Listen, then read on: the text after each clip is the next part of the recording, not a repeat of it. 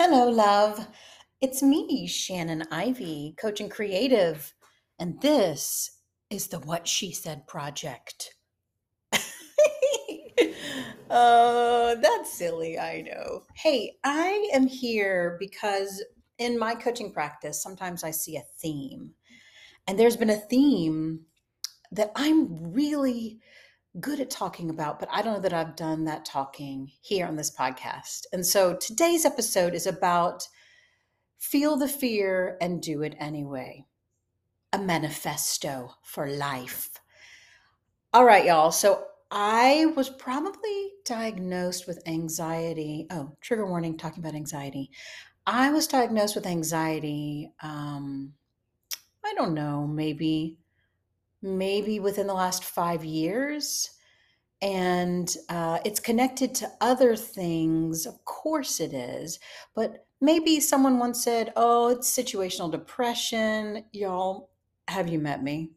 I run a little fast. I run a little fast and I run a little ahead of myself. I'm not the type of person energetically to spend a long time on things in the past it's much harder for me to sit down actually but as an entrepreneur there there's a special skill that has to do with feeling the fear and doing stuff anyway. All right so why are these two things connected? Number one if you're a person who senses that you also may have something systemically going on with your body and yes systemic things increase those of us who have experienced various intersections of marginalized identities. You can look up those words later, but if you know, you know. I mean, yes, this world is a little bit hostile, a lot hostile to some of us. And so we naturally have a bodily sense of not belonging. And yet, entrepreneurialism, creativity requires us to be in conversation with our world. Okay, what? so if you're in a body that experiences some level of panic or anxiety or fear on an everyday basis, you know it takes moving through fear to get yourself and your work, your brilliant thoughts out there somehow in my life, this has become something I do. I was raised in a traditional Church of Christ, Southern family, dad and a mom who just celebrated their 53rd wedding anniversary. What? I am their firstborn. I use she, her pronouns and was born uh, assigned female at birth. So they would say I'm their firstborn daughter. Now, as I was growing up, I had traditional models of being a girl in the world, and I was raised with really one thing in mind. And y'all, I love my parents. We've been through a lot, we've worked through a lot in therapy and other places. And so I can say without a doubt that we all know that the way they raised me was not at all the way I'm living now. I had no idea who I was. I had perfunctory, had a norm, heteronormativity. Uh, that means like everyone is straight, right? Mm-hmm. I had perfunctory gender roles. So, like, this is what a good woman does. And even within that, I was raised in a very conservative environment. And so there was rules about how we dress or how you carry your hair. Carry your hair? Yes, carry your hair there were lots and lots of rules and my parents like 100% every day made sure that I was surrounded by similar people following similar rules. And so I have spent the rest of my almost 50 years trying to unravel what is me and what is not me. And as I have been releasing layers of me, layers that aren't me, to find who really is me at the core of this, I have been confronted, affronted with the fact that in most places I don't feel like I belong. And in some environments, I feel like that could lead to me experiencing harm. If you did not know that, well, now you do, because it's the truth. But I couldn't have said the words until really recently. There's this movement toward DEI and B. B is belonging. And in uh, coaching training, I was working with some folks on this very topic. And so in a breakout room, the question was Tell me your feeling about belonging. Where do you belong? And that's when I heard myself say it. Yep. And so my child, who is trans, also experiences this, but at a greater level. And so this has led to us making different choices in the way he's being parented. It has been quite a journey, but really quite a journey in me recognizing where I also don't experience a feeling of belonging. So that leads to a feeling of panic. And what are panic attacks? For me, it began like, oh, I it's like a whole body feeling of not fitting in and maybe there's also a shark. Now sometimes rarely though, but sometimes for me, I am in places where maybe it's not the most welcoming of environments for a person like me but rarely am I actually in grave danger. And so, what I have learned how to do throughout my life is to work through is this really dangerous or is this my mind saying it's dangerous? All right, zoom forward to my almost 50 year old self, and I am working with ambitious creatives and entrepreneurs who are working to bring something to life, to birth a new program, to shift into self employment, to lift their art up and out into the world, to get paid what they deserve, and to have a life that's full of dignity and respect.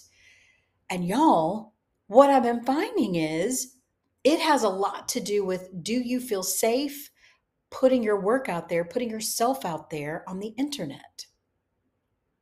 I know, right? Fascinating, fascinating. So, this is a place where I have built up a muscle. I've built in a practice.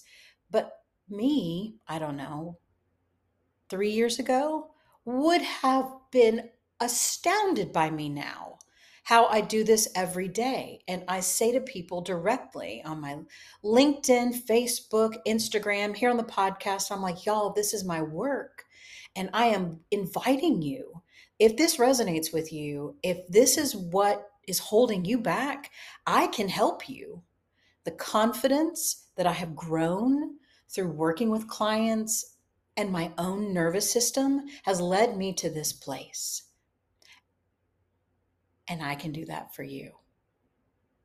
Bravery and confidence are growing things. So, just like let's do a parallel. Y'all know I've been at the gym, and y'all, the muscles are amazing. I have three abs. I don't care about sizes, I care about strong, healthy, capable body. I want to walk around in that body because that makes me very proud. I love to lift heavy things. I just did my first like deadlifts on a bar at like 95 pounds last week with my trainer because now I've added a trainer. And what we're really working on is challenging the muscles. Does it hurt a little bit? Yes. But it is in the repetition, it is in challenging the muscles to lift a little heavier and a little heavier it is in all of the things I do to take care of this body, to give it the sleep, hydration, protein, and nutrients it needs to show up at the gym and challenge the muscles. Y'all, this is what I do with my clients in coaching. We make sure that holistically they're not poking holes in their own boat. I know, too many metaphors. What are the places and where where they're harming themselves, where they're sabotaging their success? And can we shore that up? Can we make sure that they're aware of it? And then can we add in the practices of showing up in public with our work to increase the confidence muscles? Because at some point, six months from now, it will be easy. Is it easy in the beginning? No, but that's why you have a coach. who is quite funny and really good at this. So, what does this have to do with panic? All right, here's your pro tip for the day. I've been giving this out like candy all day today.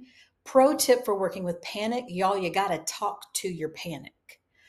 A lot of us avoid or hear the things in the head, and it's like doing things to us, and it's leading our behaviors of self sabotaging, harming ourselves, hiding, avoiding the actual thing. Y'all, you need to have a conversation with your panic. Here's what my panic looks like my panic is like a little girl, and she sits in the back seat of a car. She's about eight, eight or nine, and she really doubts that I can do this. She says lots of things to me, like, Are you sure about this? I don't know about this. Are you sure about this? I don't know that this is a good idea. Who said you could do this? Does anybody know you're doing this? She really patriarchally questions me. Hmm, where did that come from? Uh, the culture I was raised in, right? Here's what I get to do I get to have a conversation with her. I get to stop the car and I get to go around the side and I get to sit with her and say, Hey, I know you're afraid and you're trying to take care of me. And guess what? I've driven this road before a million times. I know where we're going. Hey, look, here's some data. I have enough gas. For me, that might be money. Have enough in the tank. Yeah? I know you're trying to help. Right now, I'm showing you all the data I have to prove to you that I got this. And do you know what? She's glad that I talked to her is she going to pop up again in another day or so, another two days? Maybe I have um, something changes in my business or something triggers her to be like, uh oh, pterodactyls are around. I got to make sure this lady who's driving's got it. She pops back up. And if I can catch it, because now I'm more in a practice of talking to her, then I can tell her, hold on, let me get the data. Do I know this road? Do I know where I'm going? Have I made Decisions? Yes. Do I have enough gas to get there? Yes. Do I need to check the tires? Sure, let's do that right now. So maybe she just needs to be a part of what's happening. All right, so talk to your panic. Ask them what they're saying. Write those words down. And then I want you to talk to them with the most loving, compassionate. Do not shame this person. No. I want you to talk with them, calm their fears, and feel the fear and do it anyway. If this is a place where you need some support, this is my wheelhouse. And hey, if you get on my calendar and there is a link at shannon-ivey.com. You can also find me on all the socials. There's links everywhere to get on my calendar. Send me a message for that link. If you get on my calendar, I'm going to coach you for free in June. How does that feel? All right, let's do this. Hug it up, move forward, feel the fear, and do it anyway. See you soon.